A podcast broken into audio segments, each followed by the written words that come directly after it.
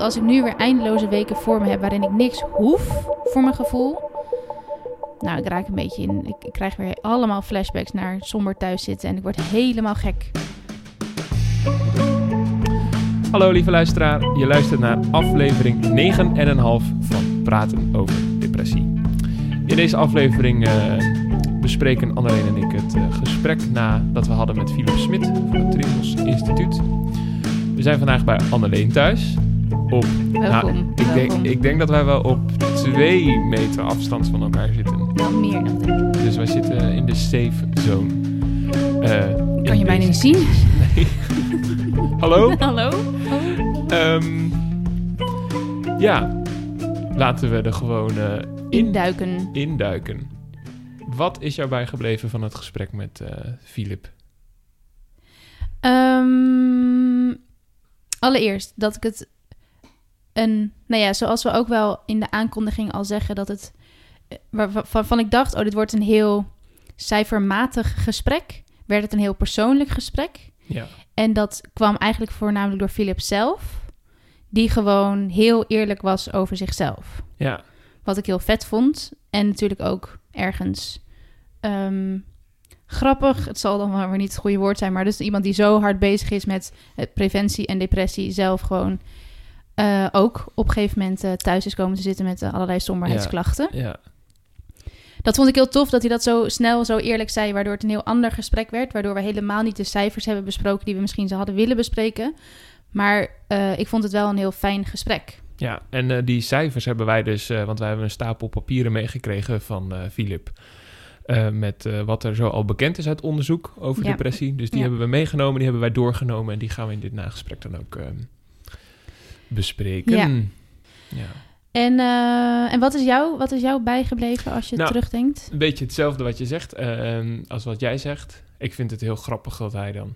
Hij, dat hij heeft dus blijkbaar de bijnaam eh, Professor, Preventie. Ja, heel ja.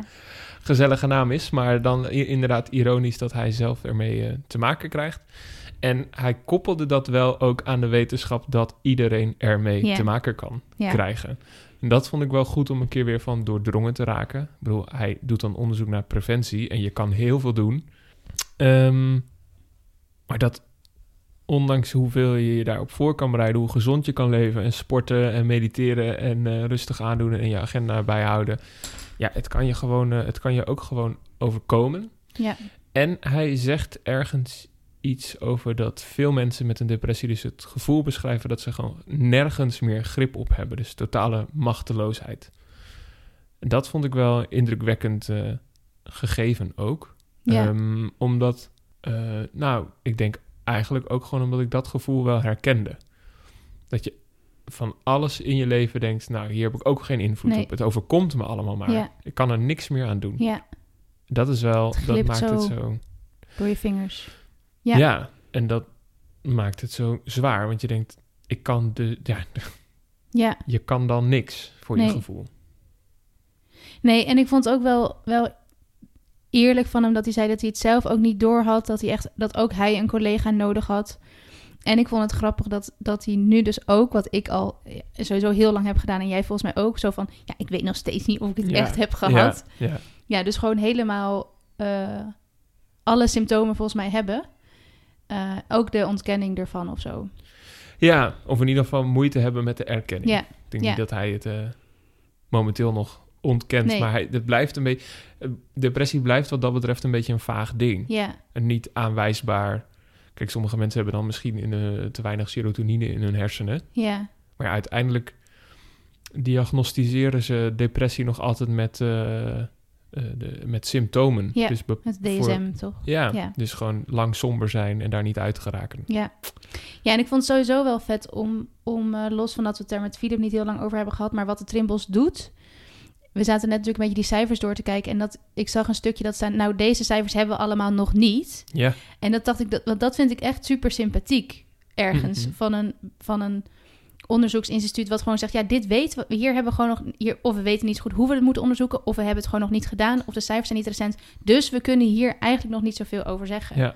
Vond ik heel tof. Ja, nee, dat is gewoon ook wat goede, goede wetenschappers horen Ja. te doen, denk Ja. ik. Maar wel ook, ik, of ja, ook wel een beetje schrikbarend vond ik. Dacht, dat ik dacht, dat er stond ergens van de laatste twee, drie jaar hebben we eigenlijk geen cijfers. Nee. Weten we niet echt. Nee, Dacht ging ik, volgens mij over suïcide, toch? Ja, Over, ja. ja, ja, ja, dat is best wel opmerkelijk dat, eh, dat je aan de ene kant aan de cijfers ziet dat het zo'n groot probleem is. Ik heb, heb hier per 18,7% van de volwassenen heeft er wel eens mee te maken gehad. ja, Dus dat is een heel groot, echt Ja. een super groot deel. ja. Maar- En daar hebben we dan niet verder de cijfers van of zo. Ja, en eh, eh, eh, World Health wel 18 Organization... 18,7 procent Ja. van met depressie heeft te maken of met ja, suïcide? met eh, depressie te maken Oh ja. heeft gehad. Ja. Ja. En de World Health Organization die eh, zegt daar ook iets over. Dat vond ik wel interessant.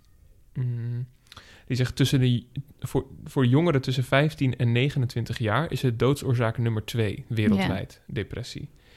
En ehm, in, eh, Philip zei dat in Nederland niet echt sprake is van een toename of dat het niet zichtbaar is, maar de World Health Organization signaleert dat dus op wereldwijde schaal wel een toename. En ehm, die zegt eigenlijk dat 85% van de mensen bij wie een eh, depressie eh, plaatsvindt, dat, die, dat daar eigenlijk hulp ontbreekt bij die mensen. Bij hoeveel procent? 85% van de mensen die te maken krijgen met depressie hebben eigenlijk geen, krijgen eigenlijk geen hulp. Ik vind dat erg veel. Ja, dat is ook heel erg veel. En het probleem is dat er dus op heel veel gebieden kennis ontbreekt. Dat landen, zorgsystemen, gewoon niet goed weten wat ze moeten doen. Dat er geen onder... Ik krijg geen- mijn hoofd even helemaal niet om dit cijfer. 95 procent van... 85 85. 85 procent van de mensen die met een depressieve stoornis Ja. te maken krijgt... Vrijwel geen hulp. Dat betekent niet geen hulp, maar vrijwel geen. Die belanden een keer misschien bij de huisarts, stel ik me zo voor. En daar, Ja, dat, want dat viel me inderdaad wel ook op in de cijfers. We zijn nu toch al helemaal over de cijfers aan het praten. Maar dat ehm, in de cijfers op Trimbos website inderdaad ook hoeveel mensen dan echt geestelijke of in de psychiatrische hulpverlening komen. Mhm. Ook helemaal niet zo, niet iedereen is. Nee, nee. Terwijl ik dacht, huh, maar hoe doen die mensen het dan? Zeg maar, er komen best wel een grote groep komt bij de huisarts. Ja, Maar lang niet iedereen die van de huisarts komt, komt ook bij een instelling. Ik zag, ik heb, weet niet of ik het heb overgeschreven, ergens 50% komt bij de huisarts terecht. Ja. Dat, is nog maar de, dat is dus de helft Ja. van de mensen met de... Ja. Die, dan gaat het over doodsgedachten. Ja, Dus mensen met doodsgedachten komt 50% bij de huisarts. En daarvan, dus van de 50% nog meer 34% krijgt dan op een gegeven moment hulp bij de GGZ. Dus dat is echt maar een, eigenlijk een heel klein, eh, klein deel. ja. En ik dacht, want ik zag die cijfers en toen dacht ik, oh, maar ik wil helemaal niet in een gesprek belanden over wachtlijsten en GGZ-instellingen en zo. Dus ik heb het niet opgeschreven. En ik wil ook daar niet een gesprek over hebben. Maar ik schrik toch wel een beetje van dit cijfer. Eh, maar de- inderdaad, de- goed om even stil te staan bij hoeveel mensen dat dus eigenlijk omgaat. Ja, Gewoon. ja, Nee, ik wil eerst jou iets anders vragen. Ja. Als je die cijfers hoort, hè, dat ik, wij vinden het dus alle twee superveel. ja. Heb jij het idee dat je dat in je dat dat correspondeert met de mensen die jij kent uit je omgeving? Ja, dat is natuurlijk een leuke vraag. Dat denk ik ondertussen tussen... Het is niet dat ik denk dat ik dat niet terugzie in mijn vriendengroep. Niet dat ze 18,7% depressief is. Oh ja, nou misschien komt het nu meer... Ik heb misschien een beetje een vertekend beeld door deze podcast. Omdat ik natuurlijk nu op Facebook en op mijn Ja, socials heel De veel... hele dag mensen de hele spreken. dag mensen spreek. Die dit, dus die hele 18,7% die spreek ik volgens mij. Oh, ja. Eh, eh, dus dat weet ik eigenlijk niet zo goed. Nee. Maar er zou dus één op de vijf Ja, ongeveer. van mijn vrienden. Ja, ermee te maken hebben gehad. Ja, Niet, hoeven nu, nu niet daarin te zitten. nee. Eh, ik weet niet zo goed of, mijn, of het helemaal, mijn vriendengroep helemaal representatief is. Ja, heb jij, kan, kan jij er iets bij voorstellen bij, de, bij die één op de vijf? Nee, nou, eh, wat je zegt door de podcast is me wel opgevallen dat als je dit onderwerp eh, gaat bespreken, dat er opeens overal deuren open gaan eh, of, eh, Ja, bij mensen van, oh hey. ik ook. Ja, Ja, ook, ook al hebben die dan misschien niet gediagnosticeerd of nooit, ook nooit hulp gehad of hoeven hebben, nee. blijven mensen bijkomen die zeggen, hé, hey, maar wacht, dit, hier herken ik wel erg veel van. Ja, Dus dat valt me, viel me wel echt op, inderdaad. En nou, ook dus als je die cijfers ziet van hoeveel mensen er dan uiteindelijk bij de huisarts terechtkomen of hulp krijgen, dan dat geloof ik eigenlijk ook wel dat dat eigenlijk maar een heel klein deel is. Want zeker als het gaat om mensen met doodsgedachten, dan ik zie ook wel om me heen dat er heel veel mensen... Nou, dat is eh, een gesprek over doodsgedachten heb ik de laatste tijd vaak gehad... naar aanleiding van ons eh, interview bij 1 in 3. Dat mensen zeiden, ja, maar eh, ik denk ook wel eens dat ik dood wil. Ja. En is dat een probleem? Dat Ja. hoor ik gewoon best wel... Of, ja, wel met enige regelmaat hoor ik mensen dat zeggen.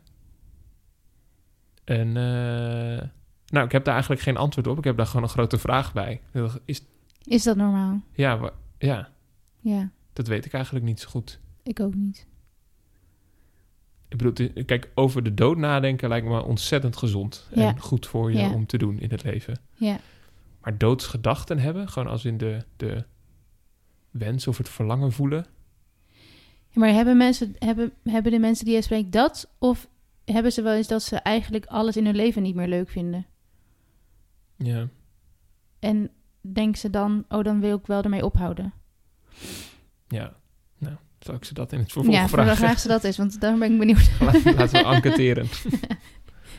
ja, Ja, dat vond ik sowieso ook wel, over enquêteren gesproken, vind ik ook net zoiets ontroerends als wat 113 doet. Eh, wat dus de Trimbos ook doet. Gewoon heel veel mensen de hele tijd bevragen op hun geestelijke gezondheid om maar meer te weten te komen over hoe je dit kunt, eh, hoe je een depressie bijvoorbeeld preventief kunt voorkomen. hoe je een depressie kunt voorkomen.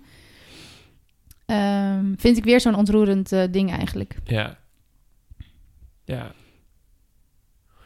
Ja, wat me ook is bijgebleven uit het gesprek is dat hij ehm, is over de nasleep die hij zegt. Ehm. Wat hij daarover zegt. Want daar gaat dit eigenlijk ook over, denk ik. Op preventie en nasleep horen volgens mij een beetje onlosmakelijk bij elkaar. Zeker als je ziet hoeveel mensen een terugval hebben. Ehm, en het herstel, dat heb ik net even opgezocht, duurt meestal... Nou, het herstel is meestal zichtbaar na ongeveer zes maanden. Zes tot 24 maanden. Dus, dus ergens tussen een half en twee jaar hebben de meeste mensen ongeveer zijn ze nou ja, uit hun depressie. ja, Dat is ontzettend lang. ja. En sommigen doen er zelfs langer over dan twee jaar. Best, Jij hebt het toch veel langer over gedaan? Je eerste depressie. Ja, ja. Maar ik heb ook heel lang geen hulp gehad. Ja, Eerst. Dus dat maakt wel uit. ja, Ehm, maar goed, dan, dan ben je daaruit. En dan blijft er gewoon nog heel veel, heel lastig. Ja. En dan blijven allemaal vragen. Kijk, hij noemde bijvoorbeeld iets van... ik wil een goede vader worden voor Ja. mijn kind en dat Ja. soort dingen. Daar heb ik sowieso geen, geen last van. van die wens. Nee.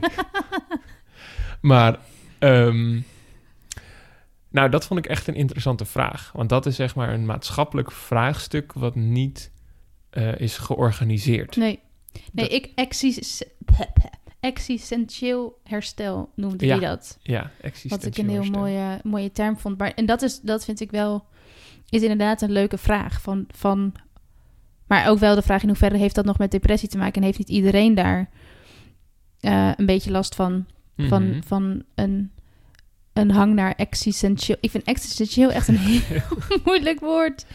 Je mag best essentieel zeggen.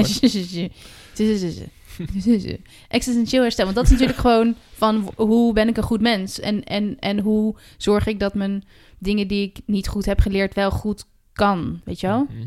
Dus dan komt.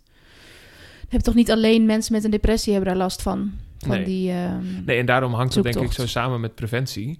Ja, Want als je, denk ik, vermoed ik, in je leven leert gewoon existentiële vragen te...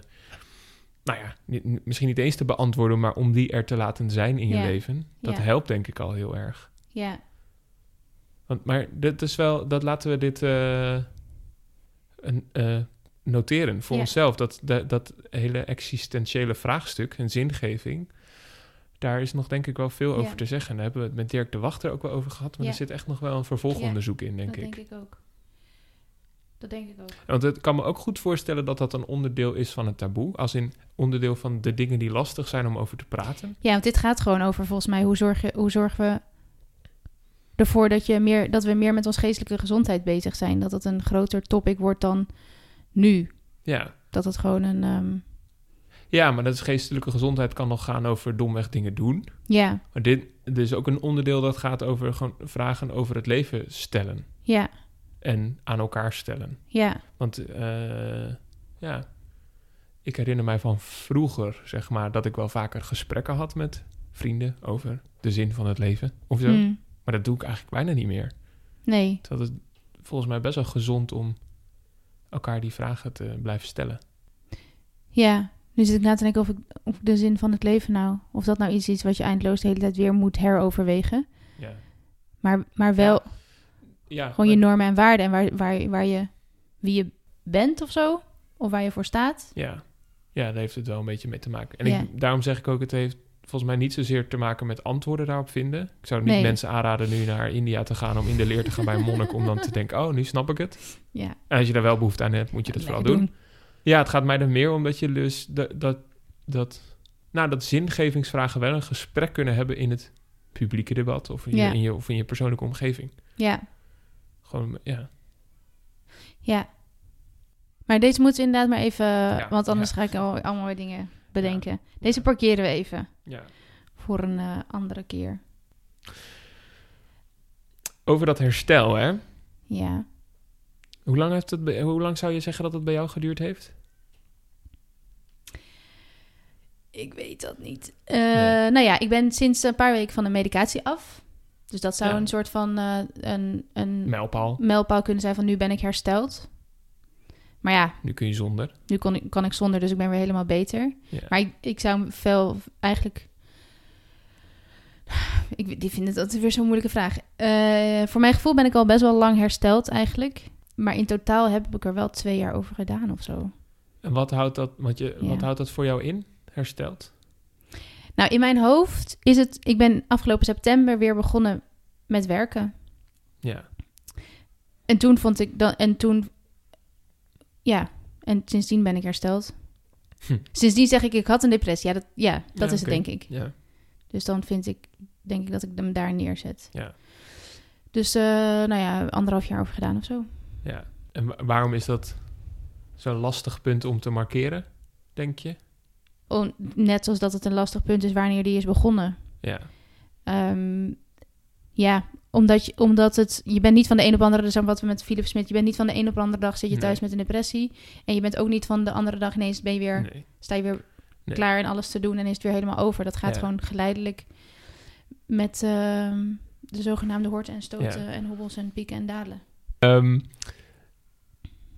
ik weet het antwoord op deze vraag, maar ik stel hem toch. Eh, heb je het gevoel dat het dan helemaal weg is? Nu, Ja. Nou, ehm, op dit moment niet. ik vind het nu weer wel echt een beetje. ehm, nu eh, ik niet, niet meer hoef te werken in deze dagen. Ehm de vind, de vind, ligt het, gewoon, het ligt gewoon altijd op, nog wel, niet altijd, het ligt nog een beetje op de loer. En soms ben ik in totale ontkenning daarvan, denk ja, eenmalige depressie gehad, nooit meer over hebben, klaar. Mhm. En eh, nu merk ik dat ik, dat ik... Het zit gewoon nog een beetje in mijn lijf of zo bijna. Dat als ik nu weer eindeloze weken voor me heb... waarin ik niks hoef voor mijn gevoel... Mhm. Nou, ik raak een beetje in... Ik, ik krijg weer allemaal flashbacks naar somber thuis zitten... en ik word helemaal gek.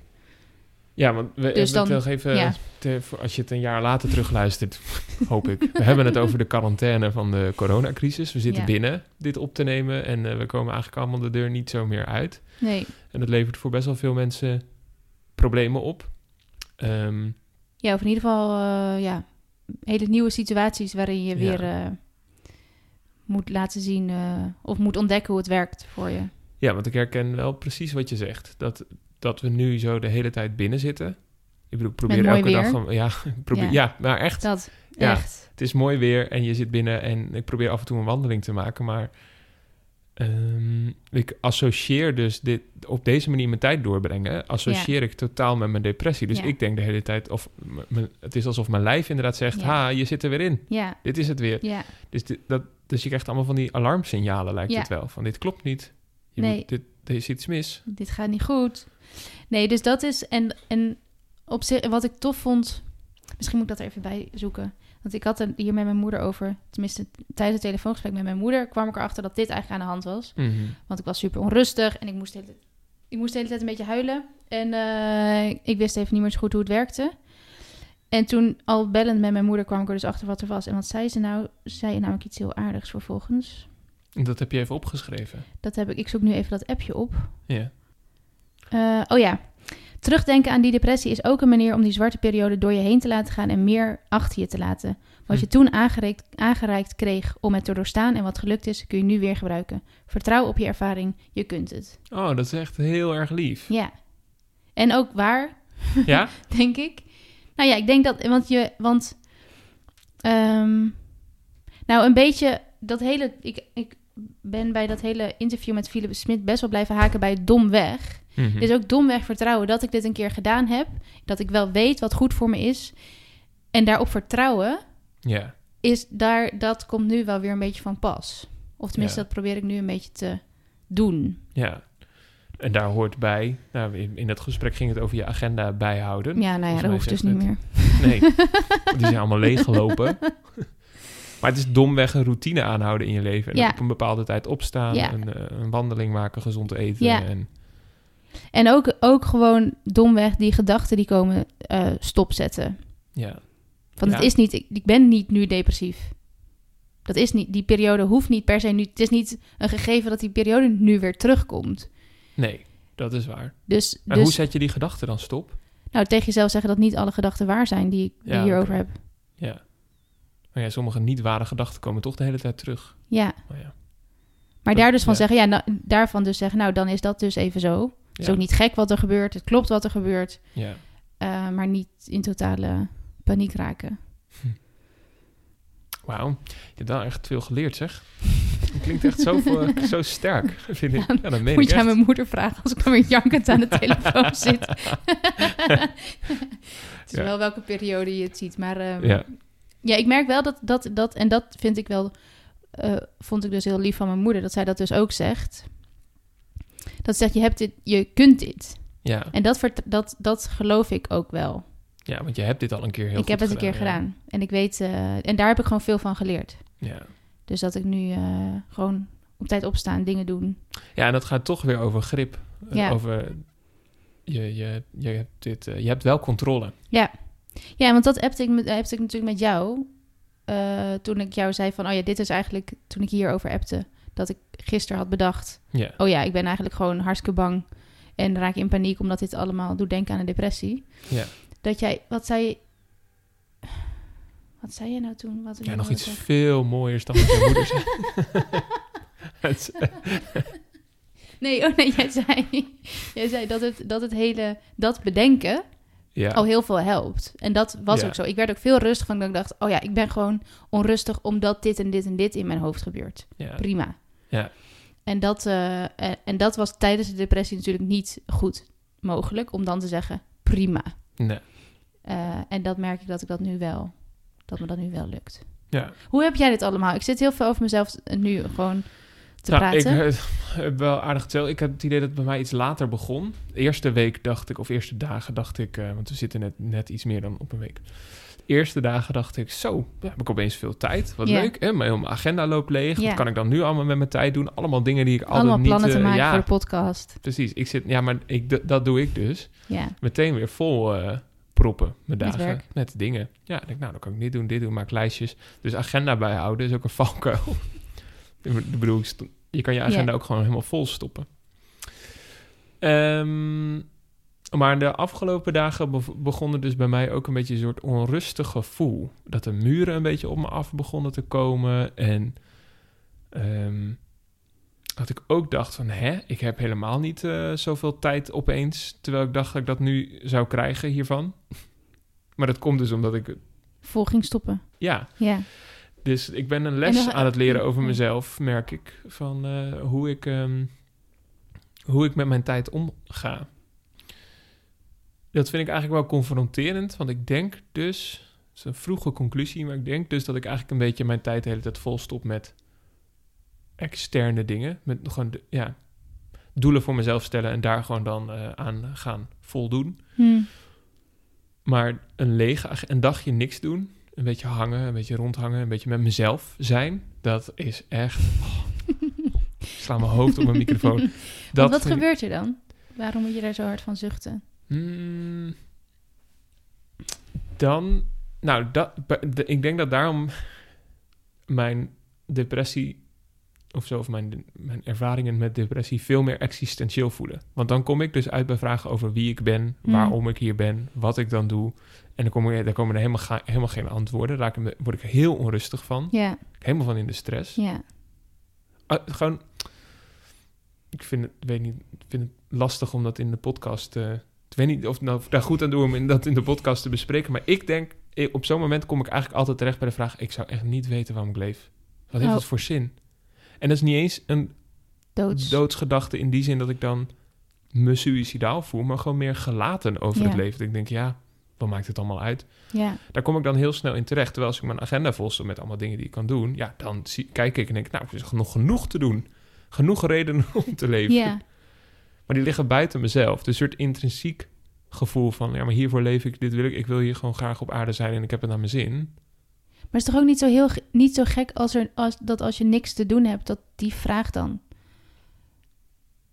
komt? Nee. Of is dat wel nee, gek? misschien is dat ook helemaal niet gek. Alleen wat onhandig is... Ja, het is, niet een, het is niet de leukste gedachte om te hebben. Of de Nee, meest opbeurende nee. gedachte. maar het zou prima zijn als ik die gedachten gewoon kon hebben... en denken, oh, Hm, ja, dat zijn vragen waar je geen antwoord hebt in het, in het leven. ja. So be it. Maar wat er dan gebeurt is... eh, ik raak daar dus gewoon een beetje van in de stress.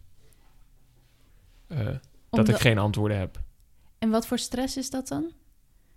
Stress... Mm, een soort eh, eng gevoel van leegte. Hm. Existentiële stress. Praten over existentiële stress. Ja, maar, dus, maar dat dus een gevoel van...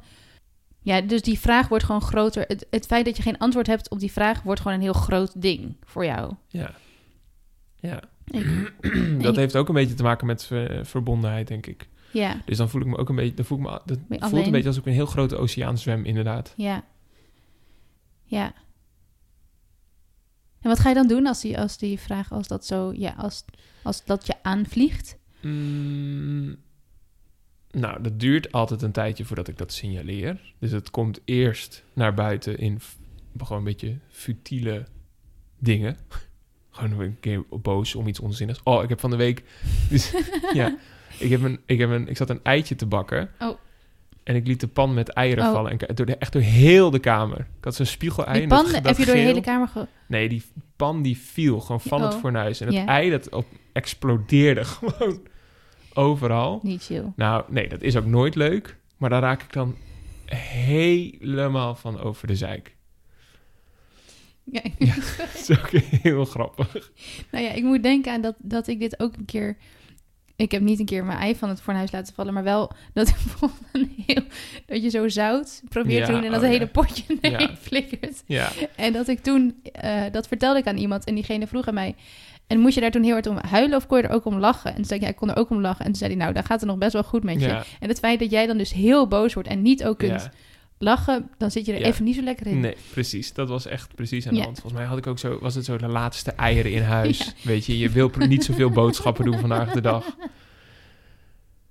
Nou, Ik vind het ook een beetje grappig. En tuurlijk, het is ook gewoon, nu vind ik het ook Ja. grappig, maar op zo'n moment word ik heel boos. En denk ik, Ja. nou, dat merk ik ook wel aan mezelf. Dat ik denk, nou, ik word wel een beetje Beetje- overdreven beetje boos. buitenproportioneel, ja. Dat is, eh, en, nou goed, dus, de, ik bedoel, dus een voorbeeld. En zo, dat gebeurt er eerst. En komen er dus wat dingen op waarvan ik denk, hé, hey, volgens mij gaat het eigenlijk niet zo lekker. Nou, en dan Mm. komt inderdaad de fase dat ik denk, hé, hey, volgens mij vind ik iets, volgens mij is er iets anders aan de hand. Ja, En ehm, wat ik dan doe, of nu probeer te doen, en daarin, daarin ben ik eh, eh, veranderd de afgelopen jaren, is dat ik nu dan gewoon even dat eh, probeer uit te spreken. Eerst naar mezelf en dan ook naar iemand anders. Dat ik denk, oh hey, ik, zit, ik vind het echt een beetje lastig zo de hele dag thuis, niks Ja. doen. Ik merk dat ik er heel onrustig van word. Het is grappig. Ik vond, vind dat is echt interessant. Dat dus, daar zit ik veel over na te denken. Over dat wij dus echt heel veel hebben gepraat. En, ik, Mhm. en steeds benadrukken over hoe belangrijk het is om te praten. Maar hoe lang het nog steeds duurt om zelf te bedenken... dit moet ik even met iemand delen. ja, ja, Ik vind dat zo absurd. ja, Dat, dat ik dus tegen iedereen zeg... het echt goed om over dingen te praten. En dat moeten Ja. we echt leren. En dat kunnen we echt nog niet zo goed. Moeten we echt beter ja, doen. we zijn er echt niet goed in. Helemaal niet. Nog steeds denk ik. Dan zit ik hier in mijn eentje en dan denk ik, oh, ik vind het eigenlijk allemaal heel kut. En dan bel ik gewoon niemand. Ja, Terwijl als, je- als je het wel zegt, ik zei, ik was bij mijn schoonzus en ik zei, ik ben echt best wel labiel. Ik word echt een beetje onrustig van. Zei ze, dat heb ik ook. Volgens mij heeft echt iedereen dat.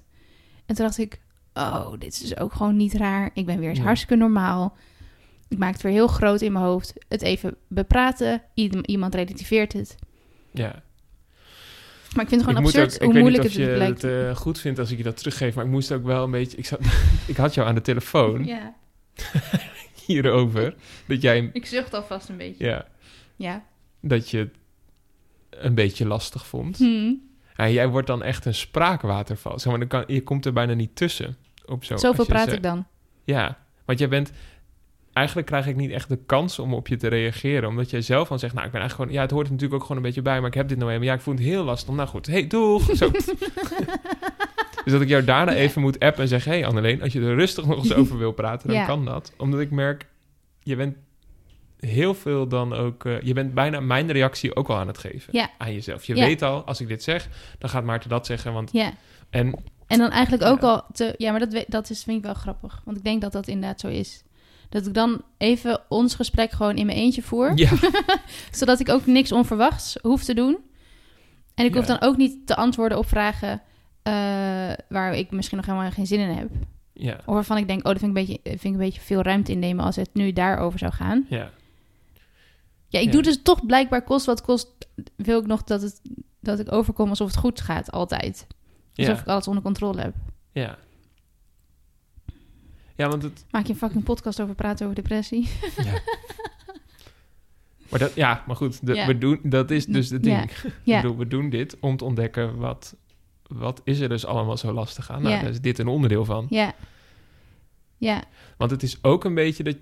mm, hier ben ik nog niet helemaal over uit. Dat... Want je, je, ik, je zegt net, geloof ik, ehm, dan eh, wil ik deze en deze vragen wil ik niet. Of zo, Ja. dat je die stelt. En volgens mij ben je ook een beetje bang voor dat ik dan iets zeg wat je zelf al weet. ja. Ehm, terwijl ik kan heus wel, eh, denk ik, jouw emoties van jouw ratio onderscheiden. Ik weet heus wel dat je heel slim bent. Ja, nee, maar dat is... en- Maar het is vooral... Ik denk dat ik vooral... Denk dat het eigenlijk te maken heeft met die... Ik wil dus inderdaad niet dat jij dingen zegt waar ik zelf nog niet helemaal over nagedacht heb. Of waar ik zelf nog niet... eh, ik wil zelf bedenken, zonder dat iemand daar, dat bij mij heeft Mhm. getriggerd... van gaat het goed met mij of niet? En dan op mijn manier vertellen en delen als ik dat wil of niet. Ik wil niet Ja. dat dat me overkomt. Dus het heeft een beetje met grip te maken. Ja. De wat logisch is, want dat gevoel ontbrak precies. Het gevoel Ja. van grip. Dus Ja. zoek je andere manieren om toch grip te Ja. krijgen. Ja. Ja, Ja, ik herken het wel heel erg, eigenlijk. Vooral wat ik aan het oefenen ben. Het moment dat ik, dat ik het even niet weet hoe het met me gaat... of even onzeker ben over hoe het gaat... dat ik juist dan het gesprek aanga en zeg... ja, shit, ik weet het, ik heb deze gedachte. Ik begrijp dat het niet rationeel is, maar ik heb hem gewoon. Ehm, punt. punt. Ja. Ja. En dan kan iemand reageren. Ja, Want volgens mij zit daar wel de verbinding in met andere mensen. ja, Want als jij dat. Nu, ik bedoel, het is een beetje raar, want ik geef het nu terug aan jou, maar ik doe dat omdat ik het van mezelf herken. Dus Ja. ik zeg dit tegen jou en daarmee tegen mezelf. ik doe even een spiegeltje zo. Ja, precies. Als jij mij opbelt en gewoon jouw verhaal doet en dan ophangt, heb ik geen contact met je gemaakt. Nee, Terwijl waar je misschien wel behoefte aan hebt, is juist even het contact en het er laten zijn in zo'n gesprek. En dat iemand je daar niet om veroordeelt. ja, terwijl, ja, dat is denk ik wel waar je dan, of wat het misschien het meest zou helpen of zo. Maar, ik, maar dat, ik denk dat iedereen dat vindt. Maar ik vind dat in ieder geval blijkbaar heel moeilijk. Want ook met mijn moeder kan wel zo leuk zeggen van, ik had moeder aan de telefoon en in dat gesprek kwam ik erachter. Maar zo Mhm. ging het helemaal niet. Ik had eerst mijn moeder aan de telefoon. En daar werd ik super zagrijnig van, van dingen die ze zei. Toen zei ik, mam, ik ga nu ophangen, want ik heb eigenlijk geen zin meer om het Mhm. hierover te hebben. Toen heb ik opgehangen. Toen begon ik keihard te janken. Ja. Had ik door waar, wat er eigenlijk gebeurde. Weer mijn moeder opgebeld en gezegd, dit is eigenlijk wat er aan de hand is. Ja, Dus ik laat het helemaal niet. Ik wil dat, blijkbaar doe ik heel erg mijn best om het niet in een gesprek mhm. te realiseren. Maar in mijn eentje, zodat ik er dan weer gecontroleerd over kan praten. Maar ook, ja goed, en het is ook nog gewoon wel zo dat zo'n proces helemaal prima is. Ja, Als je dat gewoon even moet ophangen om daarachter te komen. ja, Heel normaal. ja. Moet gewoon even gebeuren. Ja, maar ik vind, ja, dat vind ik ook. En ik, ik vind het allemaal prima, maar ik vind het gewoon interessant om dus bij mezelf te realiseren dat ik het echt veel moeilijker vind om te praten over dingen waar ik geen grip op heb dan dat ik dacht. Ik dacht, nou, dit kan ik onderhand wel een beetje. Ja. En Nee, dat, is, dat is nog helemaal niet zo. Nee, de omkering in je gedachten zit er een beetje in dat je, er niet, dat je niet meteen overal over hoeft te kunnen praten. Nee. Maar dat het veel meer zit in de acceptatie van dat sommige dingen gewoon lastig zijn om over te praten.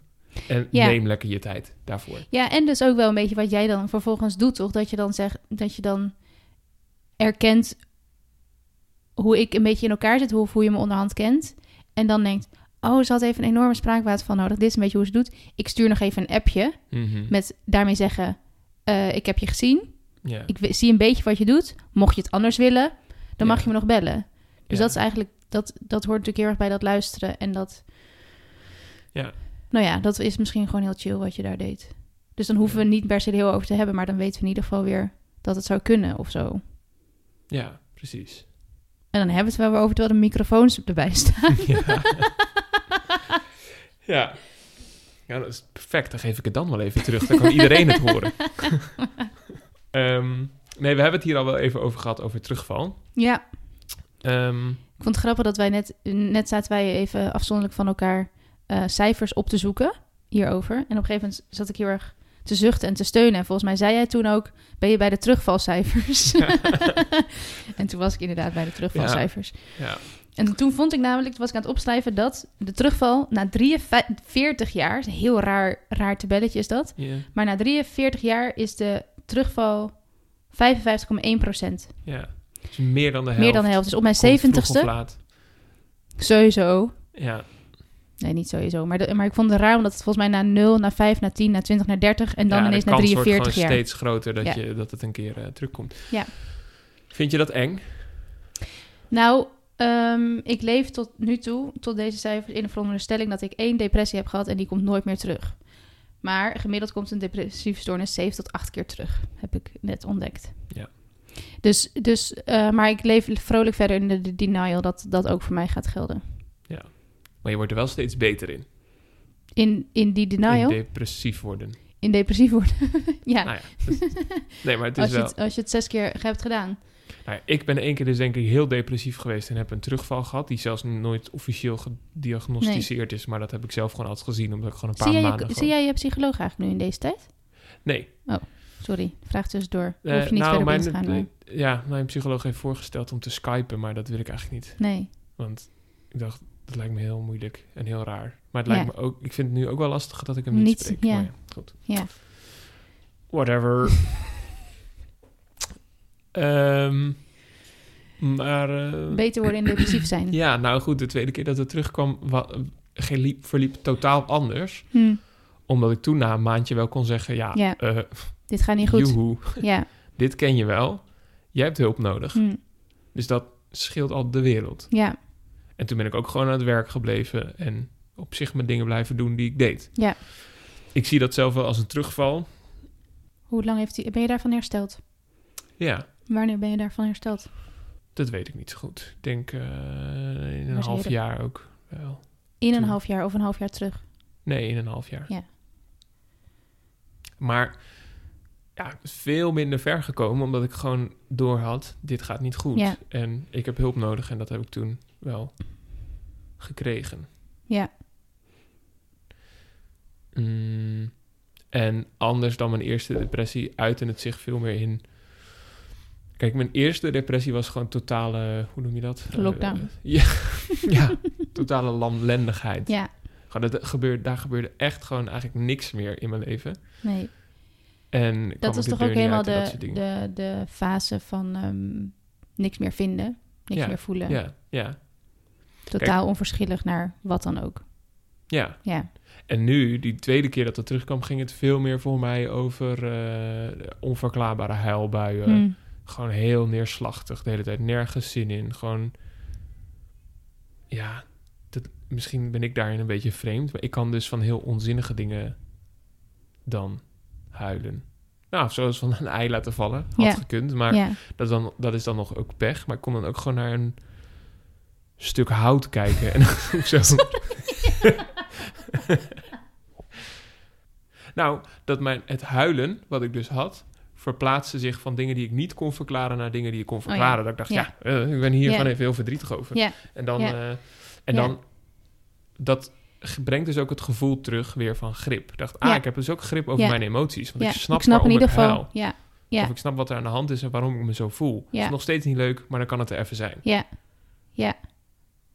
Ja, dat is echt iets anders hè, dan het... Dan het eh, Want dan kan je ook weer je neerslachtigheid gaan bepalen en zo. Dat je denkt, Ja. oh ja, dit komt hier vandaan. Ja, En, en wat volgens mij, dat vul ik totaal voor je in, maar wat helpt, is dat je dan denkt, ja, en ik ben er ook mee bezig.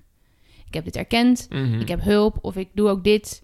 Dus dan, is Ja. het, dan, dan floot het meer dan dat het gewoon één groot ding is waarvan je niet Ja. weet wat het is en waarom het is en hoe Ja. het te eindigen. Ja. Ja. Ja, en daar zit ook nog... Ja, er komt zoveel bij kijken. Want daar zit natuurlijk wel dan een beetje een gevaar in... van in welke mate eh, is grip noodzakelijk. Hm. Zeg maar, voor een bepaald deel is het gewoon goed om grip te hebben op je leven en op je emoties. En een ander deel is gewoon, eh, ja, je hebt die emoties.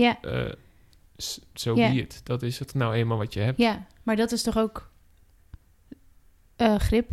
Ja, ja. Ja, maar grip, Ja, grip is alsof je zo- de controle ja, over hebt, zo, terwijl, je, terwijl jij volgens mij gaat het... veel meer over acceptatie. Ja, ja.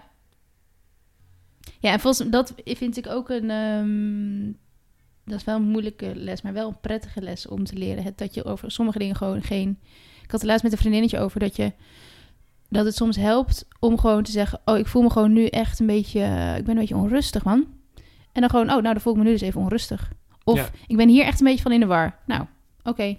Ja, En in plaats van dat te moeten oplossen of anders te willen... Of, ja, oh, nu ben ik dus gewoon even een beetje in de war. Ja, ja. en wat, wat ik grappig vind, is dat ik merk dat nu ik dat meer van mezelf accepteer... Want ik vond dat dus de hele tijd een beetje egoïstisch. Ik dacht, ja, dan ga ik zeker eh, heel veel ruimte innemen... omdat ik mij onrustig voel. Ja. Ik hou me wel even op de achtergrond. Ja. Terwijl nu ik dus kan zeggen... ja, jongens, ik ben nu even nou eenmaal onrustig. Eh, Ja, helaas, of zo. Dat, dan weet je waar ik zit. Lukt het me ook veel beter om dat van anderen te accepteren. Want als iemand anders nu onrustig is... dan kan ik gewoon denken... hey, die is even Die- onrustig. ja, Ja, nou, ja, oké. ja. Terwijl vroeger had ik dan veel meer de Twee neiging... weken eh, geleden. tot twee weken geleden had ik eigenlijk de neiging om dan als iemand onrustig was... dat op te gaan lossen. Ja, ja. Zeg, waarom ben jij onrustig? Wat is Ja. er aan de hand? Volgens Praat mij moeten wij praten. Ja. ja. Je moet dat taboe doorbreken. Zie wel, je ver, verkropt alles. Ik heb een podcast hier, luister. Ja, luister dat maar. Ja. Voor je genezing.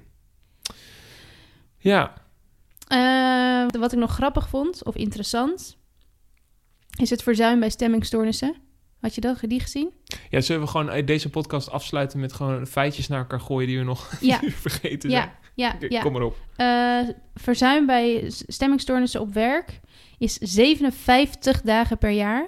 En ik heb ook even opgezocht hoeveel, hoeveel dagen we gemiddeld werken. is 228, dus bijna een kwart.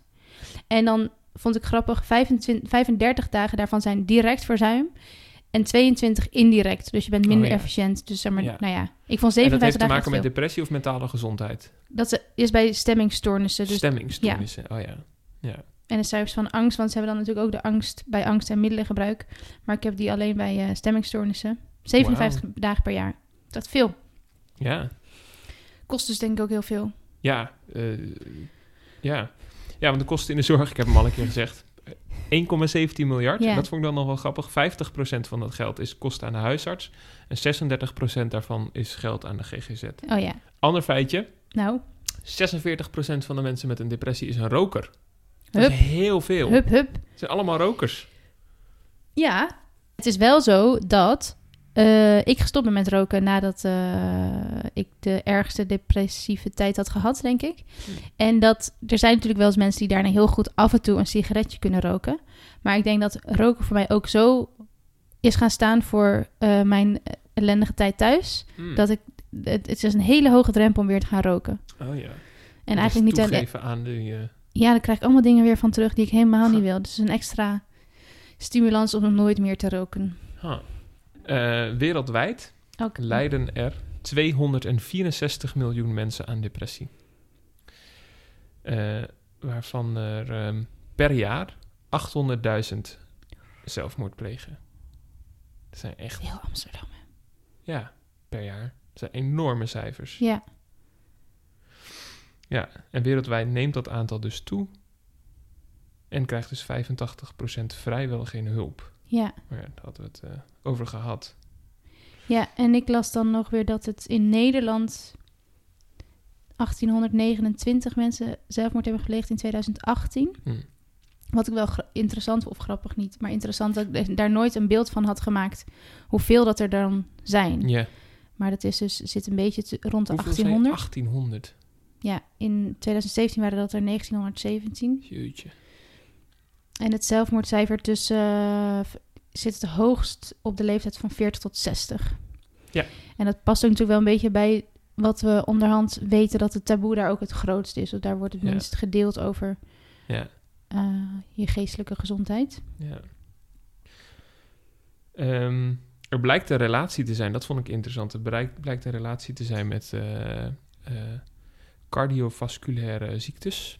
Dus eh, hartziekten Oh, echt? en depressie, ja. Ja, en diabetes wel, en eh, depressie ook, toch? Ja, ja dat is Komt de ook nummer vaak twee. samen voor. Ja. Ja. Dus het kan best zijn dat... eh, er zijn gewoon natuurlijk best fysiologische oorzaken van Ja. depressie. Ja. En een ander feitje, en deze is echt speciaal voor jou, van het WHO.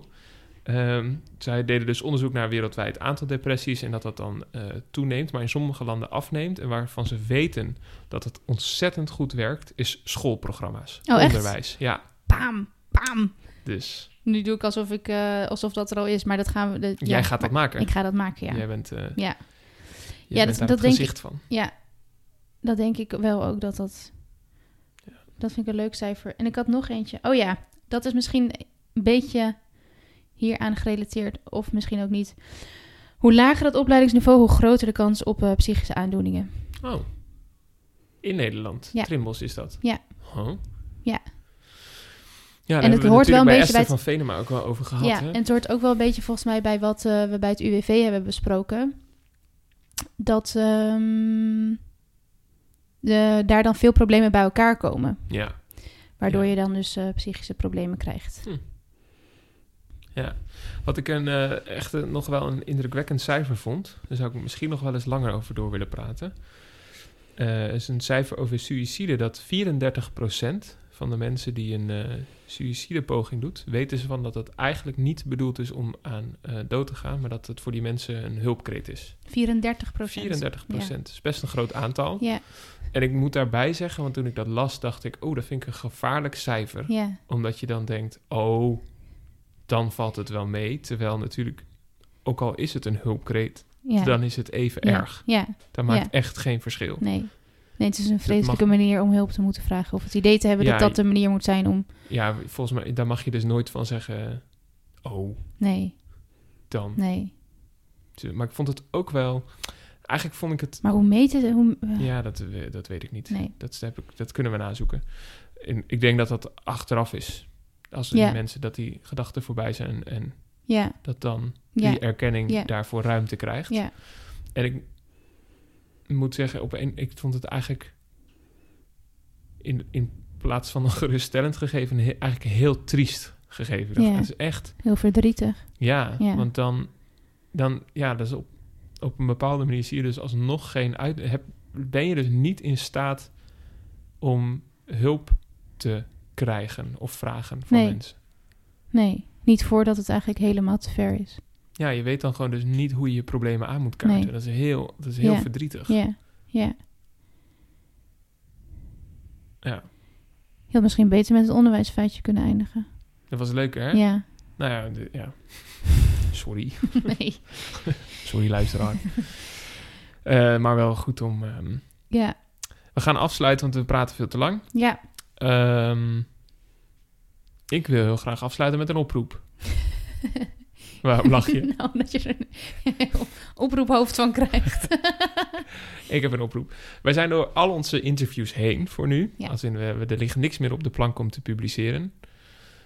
Eh, maar we gaan wel door. Wij willen wel door. En we gaan dus ook vast nog wel weer interviews doen de komende tijd. Dus ook tips daarvoor zijn welkom.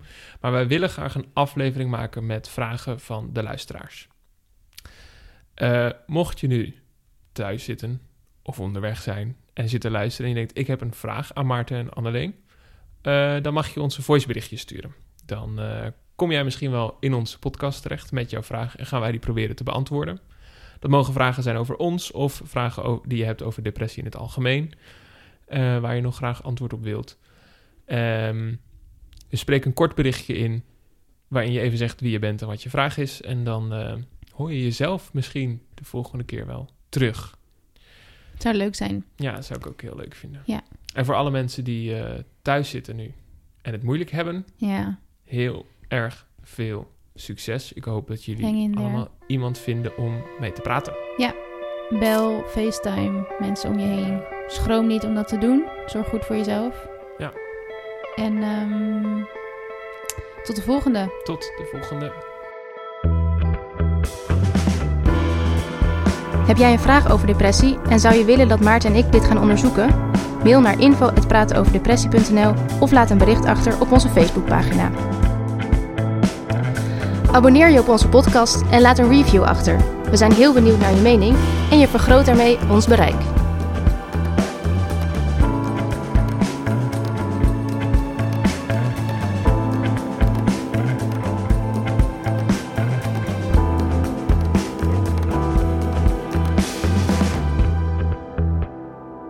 Denk jij aan zelfmoord of ben je bezorgd om iemand?